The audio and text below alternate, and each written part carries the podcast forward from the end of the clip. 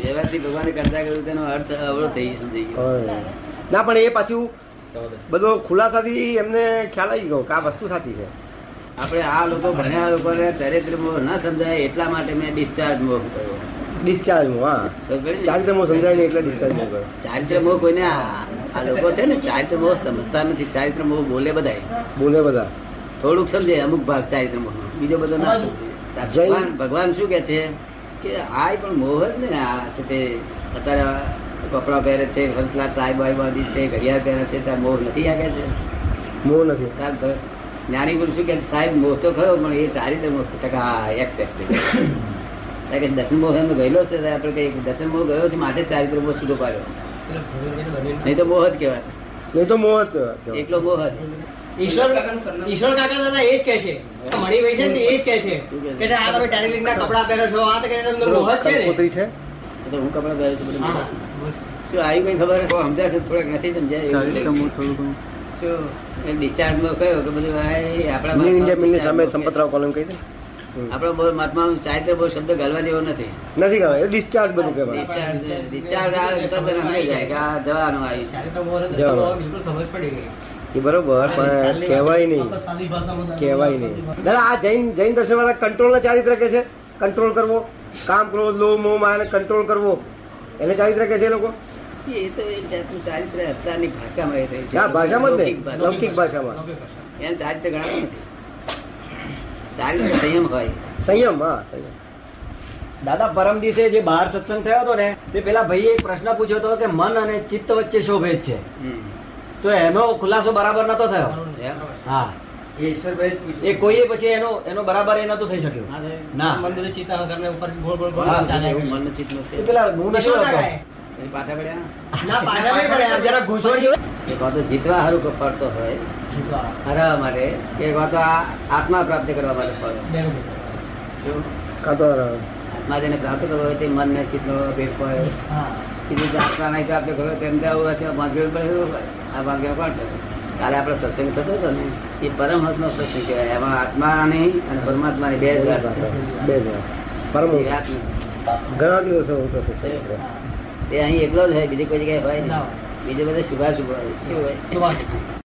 એમનો મૂળભૂત પ્રશ્ન શું હતો મૂળભૂત અ, એ વસ્તુ કે આત્મા જે પૂર્વના કર્મો લઈને આવે છે અને દેહ ધારણ કરે છે તે કયા આધારે આ બધું થાય છે એમ કહે છે જો આત્મા શુદ્ધ જ છે આત્મા શુદ્ધ જ છે કશું કરતો જ નથી તો પછી જે કર્મના વર્ગણાથી આવે છે ને અહીં દેહ ધારણ કરે છે તે કયા આધારે થાય છે આ બધું મૂળભૂત એમની શંકા એ હતી પૂતગળ કરતા નથી કે છે આત્માએ કરતા નથી પૂતગળે કરતા નથી આત્માએ કરતા નથી તો કહે છે કયા આધારે આપણું થાય છે આત્મા આખરી હશે પૂતગલ ક્રિયાકારી છે હા જો, ઉદગર ક્રિયા કરીએ તો તેથી આ પૂતગલ બધું કામ કરે ના ભાઈ તમે મિશ્ર ચેતન કહ્યું ને મિશ્ર ચેતનનું એટલે અને વ્યતિરેકી ગુણનું આવ્યું એટલે એમને ખ્યાલ આવ્યો વ્યતિરેકી ગુણનું કારણ કે તમે કયું લખો ના સંયોગ ભેગો થાય એટલે વિશેષ ગુણો ઉત્પન્ન થઈ જાય છે બે વસ્તુનો એ આજના સંયોગ એક સાયન્ટિસ્ટો કબૂલ કરે છે એટલે વિશેષ ગુણને આ લોકોએ વિભાગ કયો ત્યારે આપણા લોકો શું સમજ્યા વિભાવ એટલે વિરુદ્ધ ભાવ વિરુદ્ધ ભાવ હા.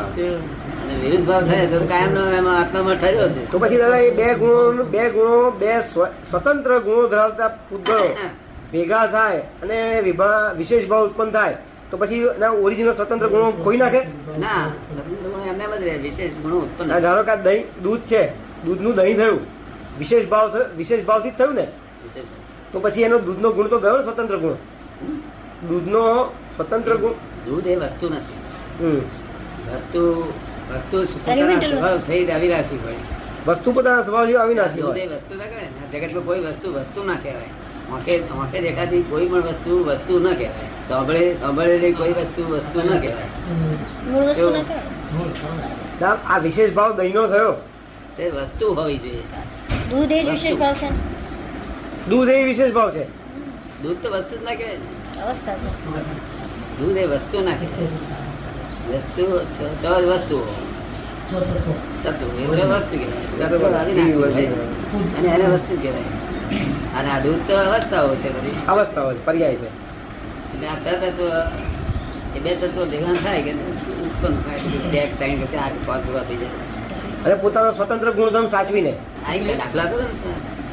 પથરા ગરમ થઈ જાય એ છે તો મારો વ્યતિ પથરા એના પોતાના ઠંડા ગરમ ગરમ જતો નથી વ્યતિ નહીં સૂર્ય સૂર્ય એનો પોતાનો ગુણ ધન- ધન- ધન- ધન. ત્રીજો ગુણ ઉત્પન્ન થયો પછી એ સ- એની આ ગેરહાજરી થઈ એટલે બાકી ઠંડો થઈ વસ્તુ જાય પૂરી પાછો. પડી એટલે થઈ ઠંડો થઈ જાય પાછો. એ આ આ આ પરમાનન્ટ વસ્તુ નથી હા એ પરમેન્ટ વસ્તુ આ તો નથી. એક દાખલો આપ્યો છે. દાખલો આપે છે વસ્તુને તો વાત જ જુદી છે વસ્તુ અવિનાશી હોય એ આ તો બધું વિનાશી બધું જેટલું જોઈએ છે એ કરીએ છીએ આપણે બધું તો આવો થઈ જાય ટેમ્પરરી adjust કરીએ. આપણે વિતરાગ મૂળ- વિજ્ઞાનને- મૂળભૂત વસ્તુ વિતરાગ વિજ્ઞાનને શબ્દમાં લાવી નાખ્યું આપણે આ પુસ્તકમાં પુસ્તકમાં લાવેલા લોકો પુસ્તકના કરતા આપણે શબ્દોમાં લાવેલું બે શબ્દોમાં બે શબ્દમાં જો એટલે એટલું બધું વિજ્ઞાન મોટું છે કે શબ્દોમાં લવાય નહીં પુસ્તક રૂપે જ હોવું જોઈએ ત્યારે બધા આપણે શબ્દોમાં લાવ્યા હમ કશું વાંચવું જ ના પડે કશું કરવું ના પડે ચાલ્યા કરે ચાલે. કારણ કે અક્રમ વિજ્ઞાન છે અક્રમ વિજ્ઞાન કોનું નામ કહેવાય કે જેને શુદ્ધ નિશ્ચય અને શુદ્ધ વ્યવહાર એવો હોય તેનો શુદ્ધ નિશાન શુદ્ધ વ્યવહાર.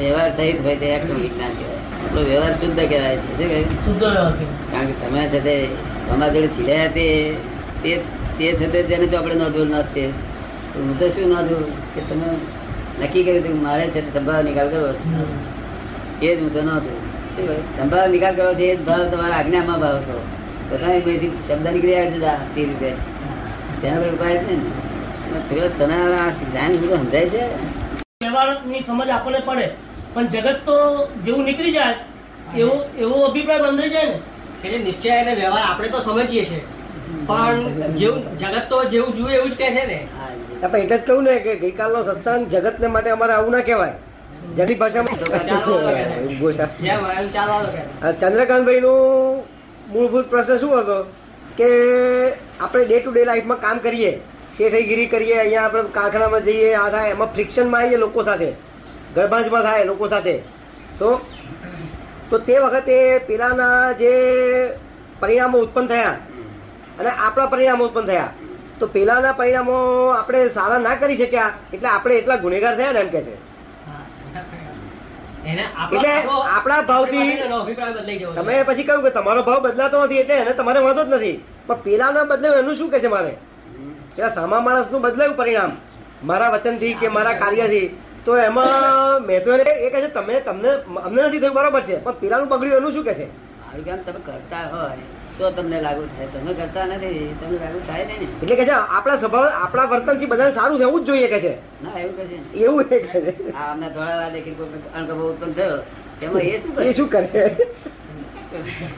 સો ટકા વાત સાચી. થોડા વાર દેખીને ચીડશે કે તેમાં એનો જ સ્વભાવ શું છે? આ તો કહે છે દોષ બે કોકને આમ અધંભો થઈ ગયો આ અધંભો તો ચાલે ને તો તમે તમે આમ કહો કે સાહેબ જમવા હેડો તોય તમે ખરા હમણાં આવ્યો પાછો બોલો સાહેબ. હું હાડા બાર ના જમનારો હાડા ગેરા આવી બોલો છું તમને ત્યાં દુઃખ નહીં થાય તે. તમને દુઃખ થવાનું ના કારણ જ કહેવા નથી તે દુઃખના કારણો બધું પણ રહે છો તેમાં અમને ધોરાવા દેખી તું જ નથી. તે- એટલે એને એને દુઃખ છે ને, આપણે આપણે જ્યાં અહીં કરતા નથી કરતા હોય જ્યાં સુધી તમે છો શું કે હું જ શું કરતું છું ત્યાં સુધી બધું સમજાય તમારી છે. બધી એવું જ હોય એ ચંદ્રકાંત પ્રશ્ન એવો જ હોય તો મહાવીર સ્વામી થી ગોશાળા દુઃખ સાથે થવું જોઈએ હા ગોશાળા તો નથી ઉધી જ દિશામાં ચાલ્યો મારી સમથી બધા જોઈ છે અને બહુ દુઃખ થતું હતું. ભગવાન થતો હોય આ ફેર મારી આપણું જતી રહેશે આ ના હોય ને હું- ચાલો, ભગવાનનો શું દોષ? માટે મારી સામે શું કે એ એનું પોતાનું વળી લીધેલું દુઃખ છે મારું આપેલું નથી આ વરી લીધેલો છે. શું? જેમાં ખાવા પીવાનું વરે છે ને એવું દુઃખ પણ વરે છે દુઃખ વળી લેશે. આ ખાવા પીવાનું વરે છે ને વરે છે ને દુઃખ વરીને એવું દુઃખે વરી લાવે ઉપાર્જન કરે વરી લાવેલા દુઃખને કોઈ શું કરે મારી સામે કે છે, "ભઈ, એનું દુઃખ વરેલું ત્યારે હું શું કરું કે છે. પણ એ ગયા ભાવનું કર્મનો કોઈ એ બરોબર છે એ એ તો રોણું પણ છે એ તો સમજાય હા. એ તો રોણું પણ છે એને તો બહુ સમજ. આ તો કહું છું કે જો આપણાથી કોઈને દુઃખ ના થવું જોઈએ તો ભગવાન હતા પેલા તો હા. કોઈને ના થવું જોઈએ તો પેલા મારી પોતાની ગોશાળા હાજરીમાં ગોશાળાને બહુ જ દુઃખ થતું હતું. અત્યંત દુઃખ હવે એ ચંદ્રકાંત અને મારી ભગત જાણતા હતા ઘણી વાર બહુ દુઃખ થાય બધા. અને તેથી દુઃખને લઈને જ એવું બોલતો હતો કે આ મારી રાહ છે ને તે વાત છે ઊંધું જ બોલે ત્યારે મહાવીર સ્વામી શું કરું તો આપવા ખરા હા તો હકીકત કે ભાઈ તમારે ના દુઃખ થાય એવું હા, કઈ મારે નહીં. એ તો ચાલી જાય એ કહે છે કે એનું વરી લીધેલું દુઃખ છે કે છે. શું કહે છે વળી લીધેલું છે. આ મારું આપેલું નથી હા વરી લીધું છે ઇમ્પોર્ટન્ટ વસ્તુ એ છે મારું આપેલું દુઃખ અને એનું વહી લીધેલું દુઃખમાં બહુ ફેર છે. બહુ મોટું છે વાક્ય એ સમજાવો દાદા હે? એ સમજાવો કોઈ એ સમજાવે કે છે મારું આપેલું દુઃખ નહીં. આપેલું અને વરી લીધું એક બધા. વહી લીધેલું દુઃખ એટલે શું આ સાથે અત્યારે સાથે તમે હરરોજ હાડ બહાર જમતા હોય અને એક દાડો પપ્પા આવ્યો તો એ જમવા જમવાનું થઈ ગયું વહેલું અને તૈયાર થઈ ગયા તો બોલા હાલો કે છે કે ભાઈ જમવા ટાઈમ થઈ ગયો હાલો કે છે અત્યારે સુધી બેસી રહ્યા છો ત્યારે તમે કહો કે ભાઈ મારી નથી જમવા મને આ અત્યારે અત્યારે શું કા કરે છે મને તો એ તમને દુઃખ જે થયું ને એ વળી લીધેલું છે એ કઈ દુઃખ આપતો આવ્યો નતો એ તો કદાચ જમવા આવ્યો સાહેબ એ તો બિચારા જવાનો આવ્યો હા. વાત થઈ. બીજાના સુખની ઈર્ષા થાય એ પણ વરી લીધેલું જ કહેવાય ને બીજાના સુખની ઈર્ષા થાય આપણને બીજાના સુખની ઈચ્છા તમારે હા, રાખવાની એ છે. વરી લીધેલું જ ઈર્ષા, કહેવાય. ઈર્ષા, બીજાના સુખની ઈચ્છા કરો ના તો તમે ઈર્ષા. તમે એ સુખના દાતા છો એમ. હું ઈર્ષા કહું, ઈર્ષા ઈર્ષા અદેખાઈ આ દેખાય એ તો હોય જ ને. એટલે એવું વરી લીધેલું થાય ને નહીં, આ દેખાય એ તો વરી લીધેલું જ બધું. હા, એ તો વરી લીધું. વરી લીધું થાય ને. બધા વરી લીધેલા દુઃખ છે જરાય દુઃખ નથી આ પીવા પેલી જો- પેલી જોડે. બધા વરી લીધેલા છે હવે સમજણ પડી દાદા મોટી સમજણ પડી ના ના એના માટે નહીં. ના ના એમના માટે મારા માટે. એના માટે નહીં. ભાઈ સાહેબ, સાહેબ કહે. એ તો પરિણામ. અમને અમને કોઈ દુઃખ નથી આવતું કારણ કે વર્તા નહીં લઈને એટલે સમજણ. દુઃખ તો જગત તો આ તો કરો એ કરો, બોલ્યા જ કરવાનું, વિચાર્યા જ કરવાનું. પણ વરે તે નથી તે વરી લીધું. ભાઈ આવ્યો. અને આપ દુઃખ આપે એ તો નરું બીજે જ નાખે છે ને નહીં, એ બી આપણે જોવા નહીં. એ તો જગત નો ક્રમ જ છે જગત નો ક્રમ જ છે આ. જો, દુઃખ આપવાનો એટલે ત્યારે તું શું કરે પાઘડી મૂકી દેશે તું શું કરે તમે ક્યાં ગયા તું તમને પાઘડી. તમને જગત નો ક્રમ છે કે નૈમિતિક ભાવ છે સુખ દુઃખ નો દેવા લેવાનો નૈમિતિક ભાવ છે